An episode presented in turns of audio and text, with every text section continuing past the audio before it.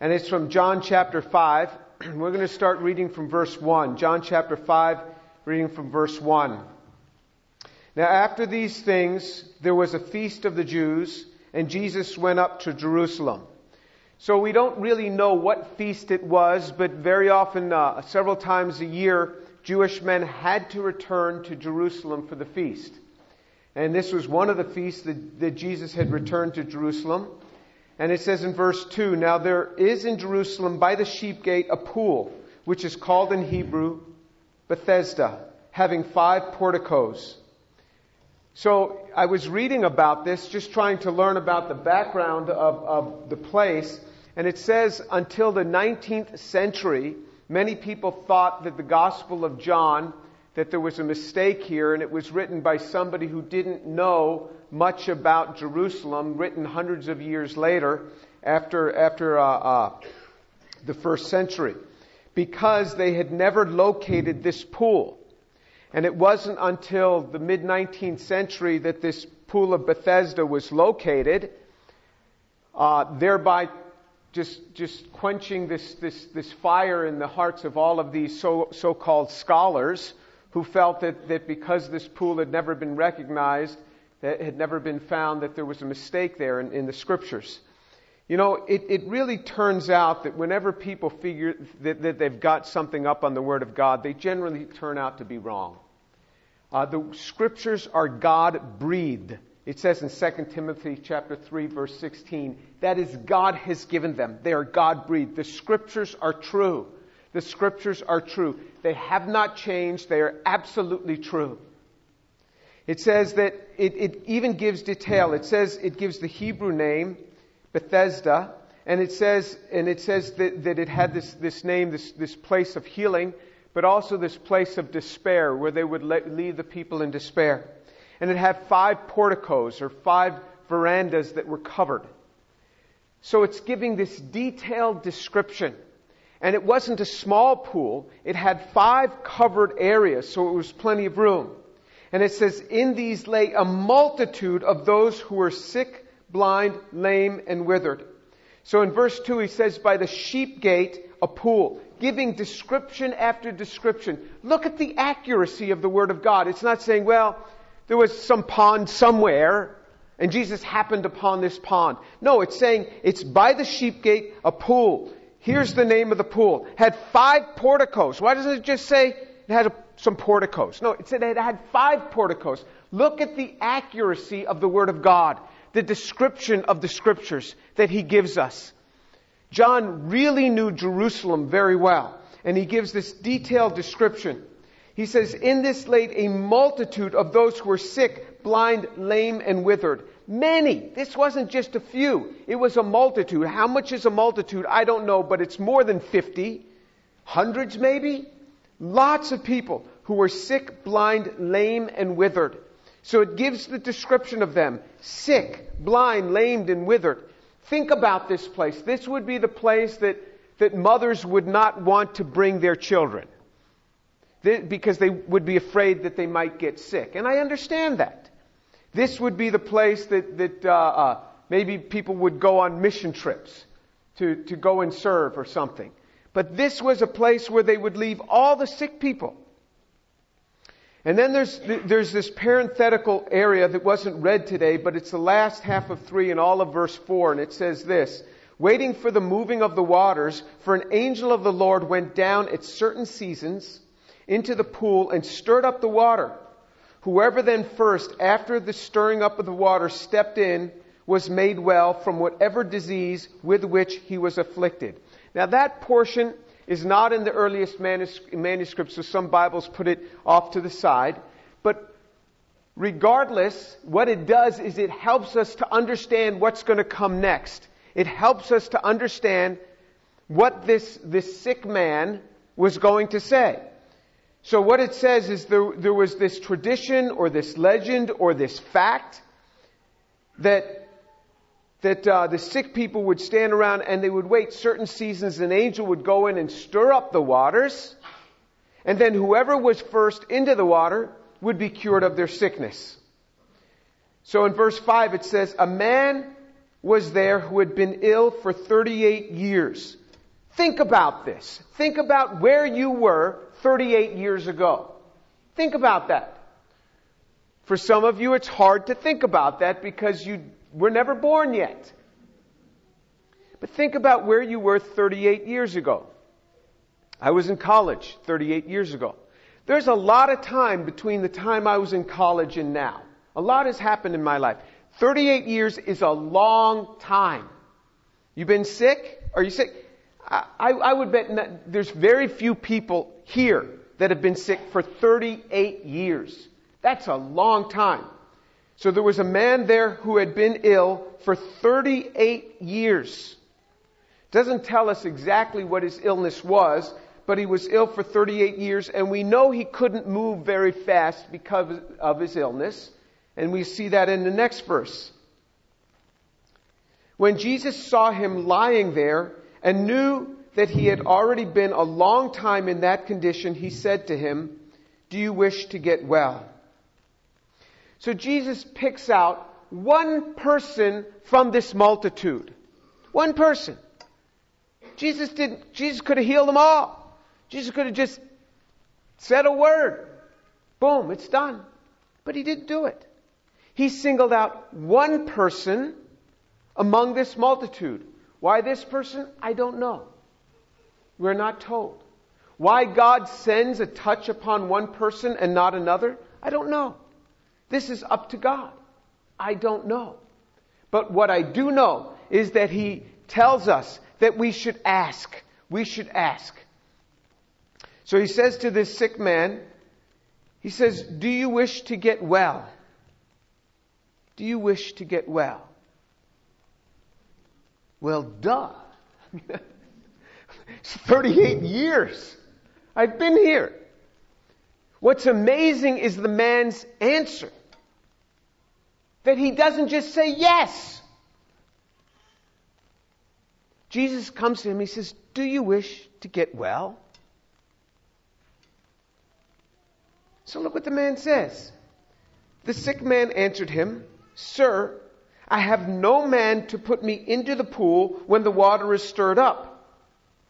But while I am coming, another steps down before me. Maybe he thought that Jesus would hang out there by the pool with him. And Jesus, being a strong young man in his early 30s, would be able to help him get into that pool first. He says, every time the water is stirred up and an angel is going to come and there's going to be a healing, I try to get down into the pool, but I don't move very fast. Somebody steps over me and they get in there first. This man for 38 years has been seeing this sort of thing happen so that if this were not true, he would have learned after, you know, a few months, certainly after a few years, that people who get in before him don't get healed and this is, you know, this is just a legend, there's nothing behind it. But there must have been something. Because he was still trying to get into the water. And people would, would beat him out. So Jesus says to him, Do you wish to get well? And the man never says yes. He starts explaining this situation. I mean, think about this. As I was meditating on this portion, I thought, this is so true. So many times, God wants to intercede on my life. And I'm giving you all these reasons of why it's a very complex situation. Do you want to be delivered? Well, here's what's happening at work, Lord. Like he doesn't even know. He needs me to explain it to him. This man felt that if he went by the prescribed order of what was normal for healing, that then he would be healed. It had to go this way. What Jesus is about to show him is that God intercedes in the affairs of human beings and changes everything. I'll give you another example. Man is working hard. Woman is working hard in their work, in their vocation. I gotta work very hard. You have no idea how, who I have to compete with or what's going on at my work and I got to work very hard. I got to work all these hours, and every time I try to succeed, somebody steps over me and gets there first. Just explaining all of these things. And God comes and He says He wants to intercede in the affairs of men. Turn to Psalm 119. Psalm 119, and we're going to start reading from verse 97. I have spent more time meditating in this portion of Psalm 119, verse 97 onward, than any other portion in the Bible. Myself, I'm just telling you, more than John 3:16, more than any other portion, it's been this portion. And look at what God says. Look at what the scriptures say. The, the psalmist says this, Oh, how I love your law. It is my meditation all the day. Psalm 119 verse 97. Oh, how I love your law. It is my meditation all the day. What is the outcome now of his meditation all the day? Your commandments make me wiser than my enemies, for they are ever mine. I have more insight than all my teachers, for your testimonies are my meditation, and I understand more than the aged because I have observed your precepts. Look at the way God intercedes on a career. I have nothing against hard work. I am all for it. But if you think that you're going to excel strictly because of hard work, you are competing with the world, and there is always going to be someone smarter, someone stronger, someone faster who's going to step over you and get in that area first. And God gives us a way to succeed. He says, Oh, how I love your law. It is my meditation all the day. What happens to the man, to the woman that will meditate on the Word of God every day? His commandments will make you wiser than your enemies because they are ever mine. Your commandments are ever mine. Your commandments make me wiser than my enemies. I have more insight than all my teachers, for your testimonies are my meditation. I have had the good fortune of being able, the blessing of being able to study with many great men, under many great men, under Nobel Prize winners, under people that really knew a lot. The scriptures say right here, I will have more insight than all my teachers if, my, if God's testimonies are my meditation. That is a promise. And I take hold of that promise. You see, what happens is, Jesus says, do you want to get well? Do you want to succeed in your job? Oh yeah, I want to succeed in that. Excuse me. And that is why I try so hard to get down and to work here every day really hard. And Jesus is going, mm-hmm. Do you want to succeed? He intercedes on the affairs of men, and he says that if you make this word your meditation, you will have more insight than all your teachers. You will have more capability than every person that you're competing with. You'll be able to do better than all of these people, he says, if you make this word of God your meditation. If you do this, you make this word of God your meditation, you will succeed. It's exactly what's happening to this man. Jesus said, Do you want to get well? All he has to say is yes. But no, he's going through all this explanation of what he has to do. God has a plan for us. In James chapter 4, verse 2, it says, You do not receive because you do not ask. The primary reason why we do not receive answers to prayer is because we do not ask. That is the primary reason. You say, I never, never receive, you know, answers to my prayer. I say, well, how often do you pray? Well, how often do you pray? It says in Luke chapter 18, he gives us an example of an unrighteous judge, and he says the judge changed his mind because the woman kept coming back again and again and again saying, Give me deliverance in Luke chapter 18. And then Jesus said, gives this as an example. It starts off in Luke chapter 18 verse 1. he wanted to teach them how to pray. He wanted to teach them how to appeal to God. And the woman came day after day after day to the unrighteous judge. He says, This is how you should pray. This is how you should pray. It is not a one time thing. For us, prayer is gimme, gimme, gimme, my name is Jimmy. This is what I want. this, this, this, is, this is the prayer. But what God wants to do is He wants to draw us to Himself through the prayer. The whole process of the prayer is drawing us back to the feet of God. Psalm 12, help, Lord. This is the way the psalm starts. Help, Lord. I mean, that is as simple as can be. Help, Lord. Help means I'm in need, and Lord is, I'm appealing to you. I can't do this on my own. This is what he says to that man. So turn back. Turn back to, uh, uh, to John chapter 5. John chapter 5. So he says, Do you want to get well? And the guy goes through the whole scenario of what he's got to do. So after, after the, the, uh,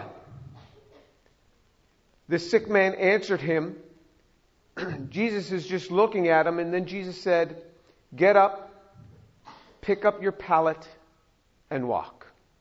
So this man goes through this whole thing, and then God, bam, just intercedes on the affairs of humankind. Totally bypasses the understanding of that day on what you had to do to get well. He just intercedes. God just did it. Jesus said to him, Get up, pick up your pallet, and walk. There is no faith in this man. None. This is before the unpardonable sin. Prior to the unpardonable sin, there was no requirement for faith. Jesus healed people based on need, and that's it. After the unpardonable sin, he only healed based on faith. Only, exclusively healed based on faith. Before the unpardonable sin, there was no requirement for faith. This guy didn't even know who Jesus was. He didn't even know who this guy was. How is he going to have faith in him? We know he doesn't even know who he was because later on, as, as the boy read, he says, I don't know who healed me. It's just the same, the guy who told me to pick up my pallet and walk. He's who did it. Whoever he is, I don't know. He had no idea who it was. There was no faith in him. Jesus healed based on need prior to the unpardonable sin. and this is what he did. He just healed this man. He said, Get up, pick up your pallet, and walk. Now, of all things, why did he have to say, pick up your pallet? That's going to cause all sorts of trouble. Why didn't he just say, get up and walk? Jesus had to interject, pick up your pallet. That's going to get Jesus in a lot of trouble. In fact, they are going to want to kill him for that. For that. They're going to want to kill him. Because he said, couldn't he have healed the guy? Just by saying, get up and walk? That would have been enough. But he said, get up, pick up your pallet and walk. Jesus knew exactly what he was doing. He does things in our lives that sets us in positions to see our own hearts. And that's what he's, what he's doing here. Immediately the man became well. He picked up his pallet and he began to walk. Now it was the Sabbath on that day. So the Jews were saying to the man who was cured, it is the Sabbath, and it is not permissible for you to carry your pallet. But he answered them, He who made me well was the one who said to me, Pick up your pallet and walk. They answered him, Who is the man who said to you, Pick up your pallet and walk? But the man who was healed did not know who it was, for Jesus had slipped away while there was a crowd in that place. Think about that. Think about what these people said. They see this guy that for 38 years they have seen him by the pool of Bethesda. For 38 years. That's a long time. They'd kind of grown up with him. He was a fixture. I mean, most people don't say stay sick for 38 years in those days. 38 years he was sick. And now he's walking around and they can't say, Wow, you're walking. How'd that happen, brother? Whoa, you're walking. They are just concerned about him carrying his pallet on the Sabbath day. Do you see how warped we can become in our lives? So obsessed with little things, never appreciating the great blessings that God pours out upon us. God never promises us riches. He doesn't. He promised it to the Jews in the Old Testament. He did, if they would walk with Him. To us, the New Testament tells us that it says of Jesus that The, the, the, the, birds have nests, the foxes have holes, the birds have nests, but the Son of Man has nowhere to lay his head. You say, well, Jesus didn't have a home, but we do. Actually, it says in 1 Timothy chapter 6 that if you have food and clothing, with, that, with this you shall be content. If you have food and clothing, the only promise that he gives us as believers is food and clothing. That is it. If we have a home, it is an extra blessing. Remember, many of the disciples, in, in it, it says in Hebrews chapter 11, they wandered in caves and hills and holes in the ground because of their faith. If we have a home, it's an added blessing. Look at all that He has blessed us with, and we just go around to, this is terrible. I mean, my life is, I don't have anything. You, you, you got, you got clothes on. Did you eat today? Yeah, I ate. You got something. You have a home? Yeah, I have a, okay, we got that. Do you have a job? Yeah, I have a job. You just go through this list of all the stuff the guy has. He says, I have nothing. So my daughter one day told me she has no clothes. She has no clothes. And I'm looking at her. You have no clothes? And so I went to her closet and I opened her closet. I said, I cannot even put my hand in this way in your closet. It's so packed with clothes. It's so packed. But she has no clothes. we get so obsessed over little things that we miss this whole big picture of what God has done. He's healed. He's walking around. They never say, wow, praise God, brother. That's wonderful. What are you doing carrying that pallet? He said, I don't know. The guy who healed me he told me to carry it. Who healed you? I don't know. I have no idea. Just the guy who told me, who healed me, told me to carry it. Now, why would Jesus tell him to carry it? To reveal our own hearts. He does all sorts of things in our lives to reveal our heart. Why did I get a flat today? Why did my car get a flat tire? Lord, why'd you do this to me? To reveal to you how pitiful your heart is. You go from praising God to spitting and cursing just because you got a nail in your tire. I'm revealing to you your heart. He allows all sorts of things in our lives to reveal to us our own hearts. This is why he told them to pick up the pallet, just to expose these people for, for where they stand.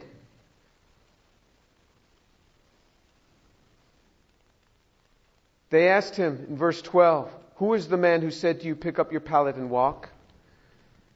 But the man who was healed did not know who it was, for Jesus had slipped away while there was a crowd in that place.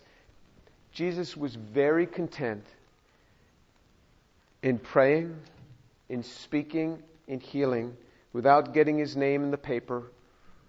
You know, he was very content in just slipping away. In fact, it says in the Gospel of John if all the works that Jesus did had been recorded, all the books in the world couldn't contain it. You know, we just have a few little snippets of the acts that he did. It's just all the books couldn't contain it, all the healings that he did. And that continues today. I mean, think about all the things that God does in our lives. Every breath we take is a gift from God. Every breath we take, every heartbeat is a gift from God. Verse uh, Verse 14. Afterward, Jesus found him in the temple and said to him, Behold, you have become well. Do not sin anymore so that nothing worse happens to you. Huh? What's amazing is what Jesus didn't say. So Jesus finds this guy in the temple. So at least the guy's in the right place. He has no idea who healed him, but he's gone at least to the temple.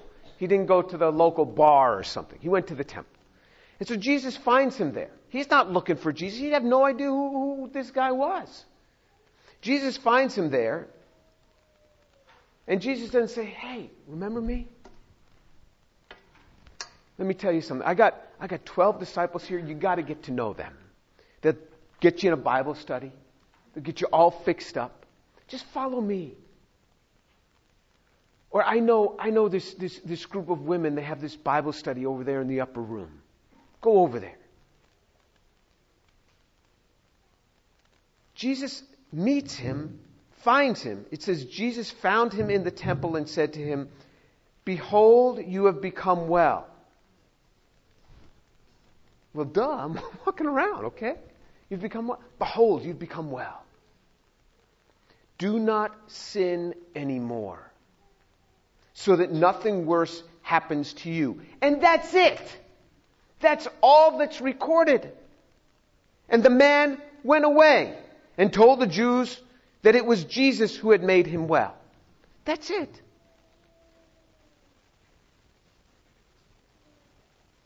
All he says to him is, Behold, you have become well. Do not sin anymore so that nothing worse happens to you. Worse than 38 years of sickness? That's what Jesus said. Something worse will happen to you if you sin. Do not sin anymore. In other words, for this man, his sickness was due to his sin. The scriptures clearly tell us there are multiple reasons for sickness. Very often it's for the glory of God, as he says, Who, whose sin is responsible, his disciples said to him, for this man's blindness, what, being born blind? Was he born blind because of his own sin or because of his parents' sin? And Jesus said, No, he was born blind for the glory of God, not for sin. God does things to glorify himself. But here, here he says, he says, do not sin anymore. Sin is a devastating thing. If we had any idea how much sin destroys our lives, we would not tinker with it so much. We would not entertain it so much. If we understood how much it can destroy our lives. Turn to Proverbs chapter 6. Proverbs chapter 6. And we're going to start reading yeah, verse 23. For the commandment is a lamp and the teaching is a light, and reproofs for discipline are the way of life. When I was in college, I spent my last two years, I moved into discipleship house that was owned by Dr. Koshy. And Dr. T.E. Koshy, how many of you know Dr. Koshy? Okay. So he, he was a good friend of Brother Bakht Singh. That's where I met Brother Bakht Singh. But I was in this discipleship program. And I moved from a beautiful place into a home that, that was owned by Dr. Koshy, and today Dr. Koshy would go to jail for being a landlord like this. I mean, it was freezing. The, the heater went out every night. And this was in Syracuse, New York. I would wake up every morning and I could see my breath. There were two bathrooms. There were ten guys living in this discipleship home. And, and, and uh, uh, there were two bathrooms, one upstairs, one downstairs. But one, the, the toilet worked upstairs, but not the shower. Downstairs, the shower worked, but not the toilet and, and, uh, and there were holes in the door, just holes in the door, and mice everywhere.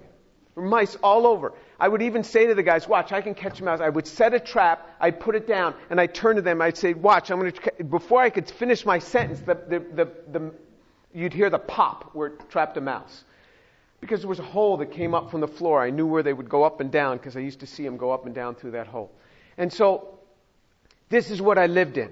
And, and, uh, um, and when I first moved in there, anything I did, the, the, the, other brothers would be correcting me. I was a new believer. I moved in this. Anything I did, they would be correcting me. Like we were doing dishes one night, I tried to help, and I took all the dishes and I dumped them in the drawer for the, the silverware.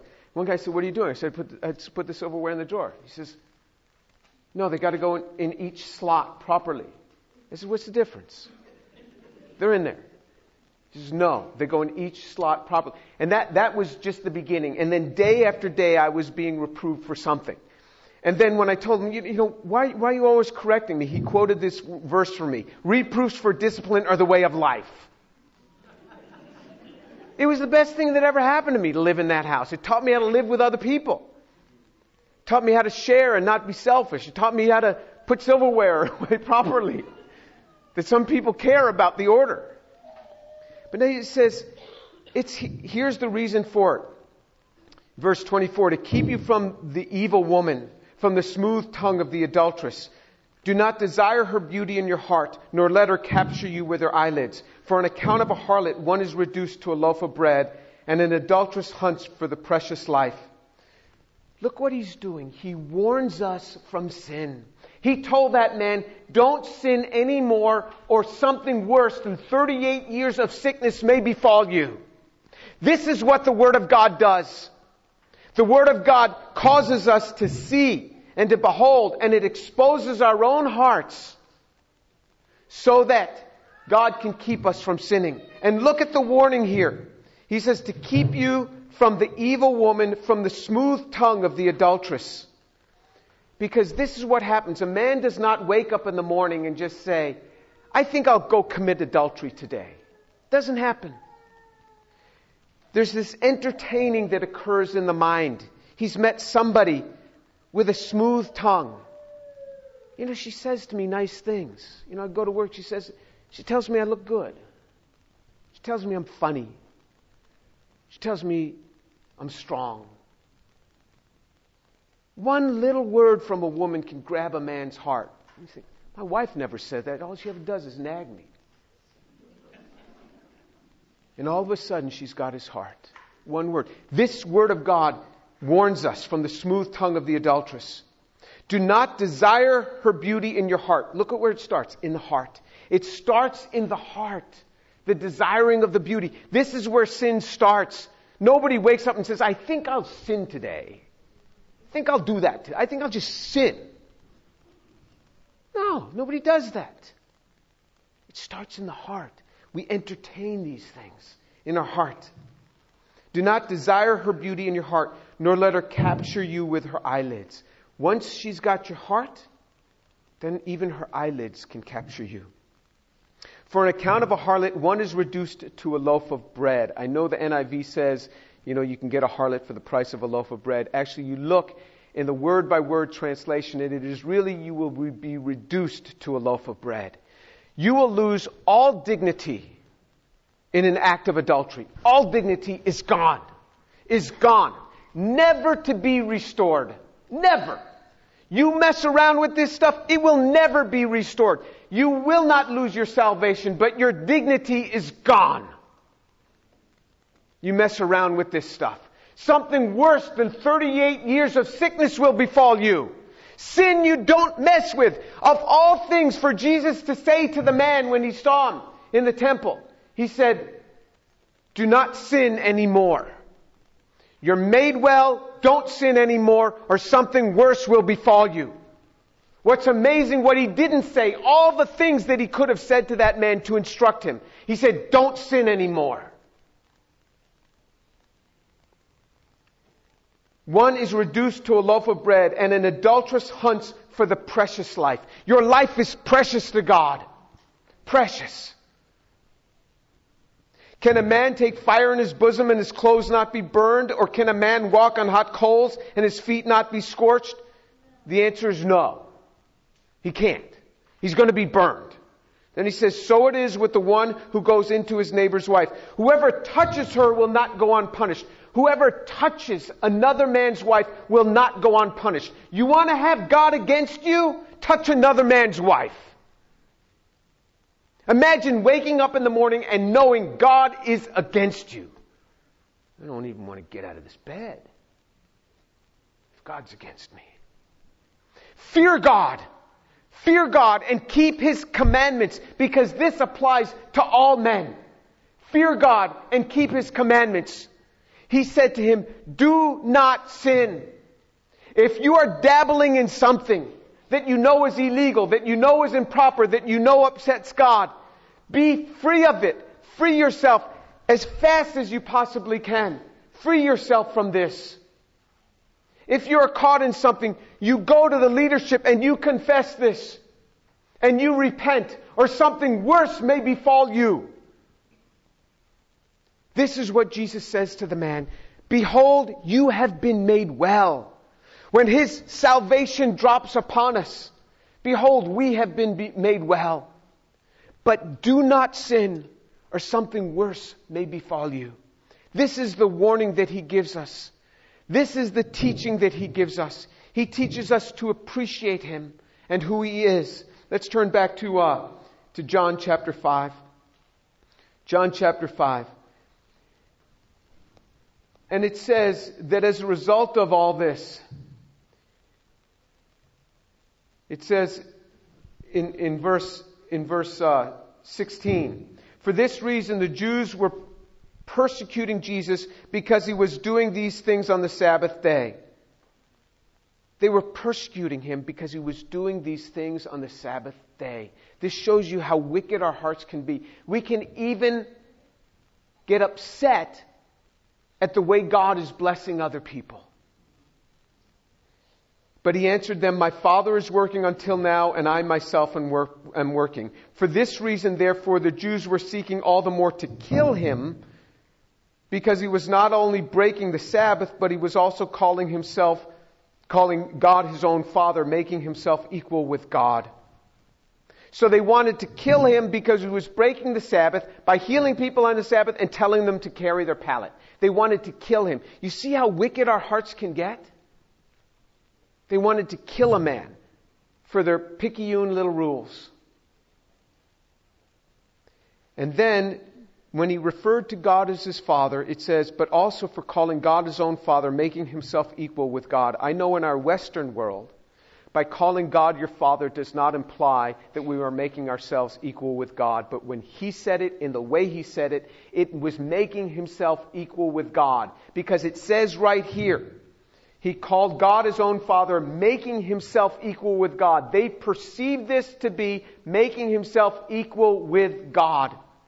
And that is who Jesus is. He is God who has come in the flesh.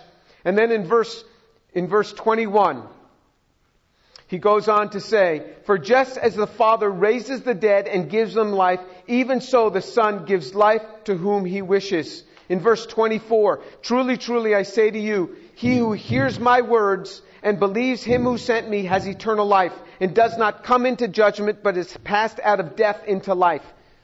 He who hears my words and believes him who sent me has eternal life and does not come into judgment, but is passed out of death into life. If you do not know the Lord, I am telling you here, by the words of Jesus Christ, you can come to him and he will grant you life. Behold, you will be made well. You will not come into judgment, but you will pass out of, uh, you will pass out of death into life. And we're going to close with this in John chapter 11. John chapter 11.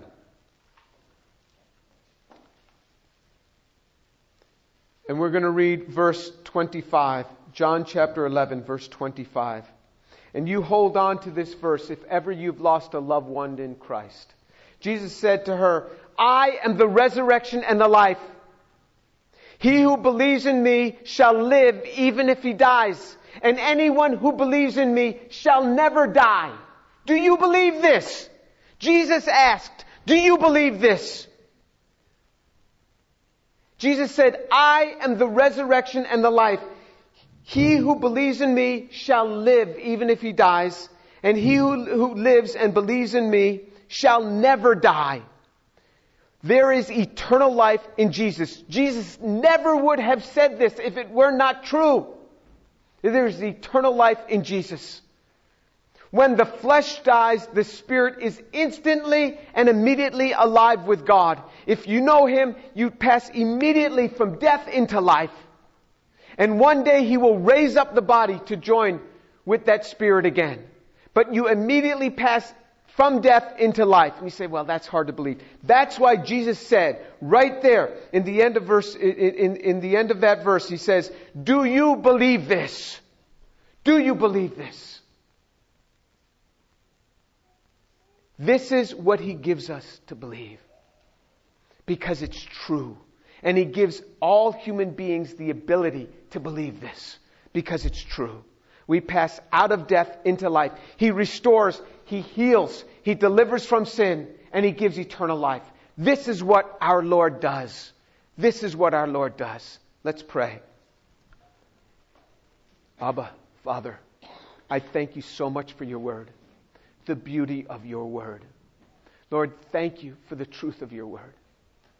Lord, I pray for these precious people here, for your precious children. I pray that you get a hold of their hearts, that they would love your word all the more, that they would take hold of your word and they would study your word so that their hearts can be revealed to them, that they need not step into sin and that something terrible await them because of that.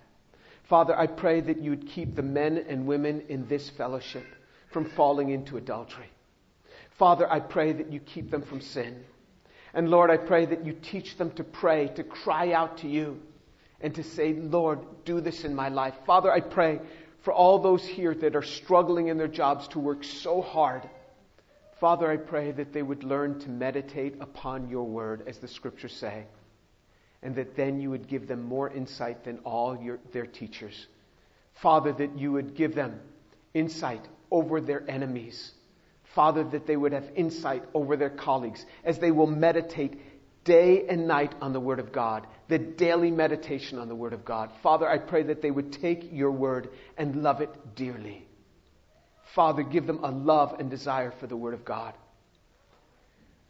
Lord, I pray that they would readily embrace what you have to offer, that they would readily embrace it and not give lots of explanations to explain it away. But Father, that they would believe that you can intercede in the affairs of humankind. Father, your mercy and your grace be upon them. And Lord, let them walk in the hope of the resurrection, the hope of eternal life with Jesus Christ, and that they would believe it because it's true. God's word is true for the glory of God, I pray. And in his name, amen.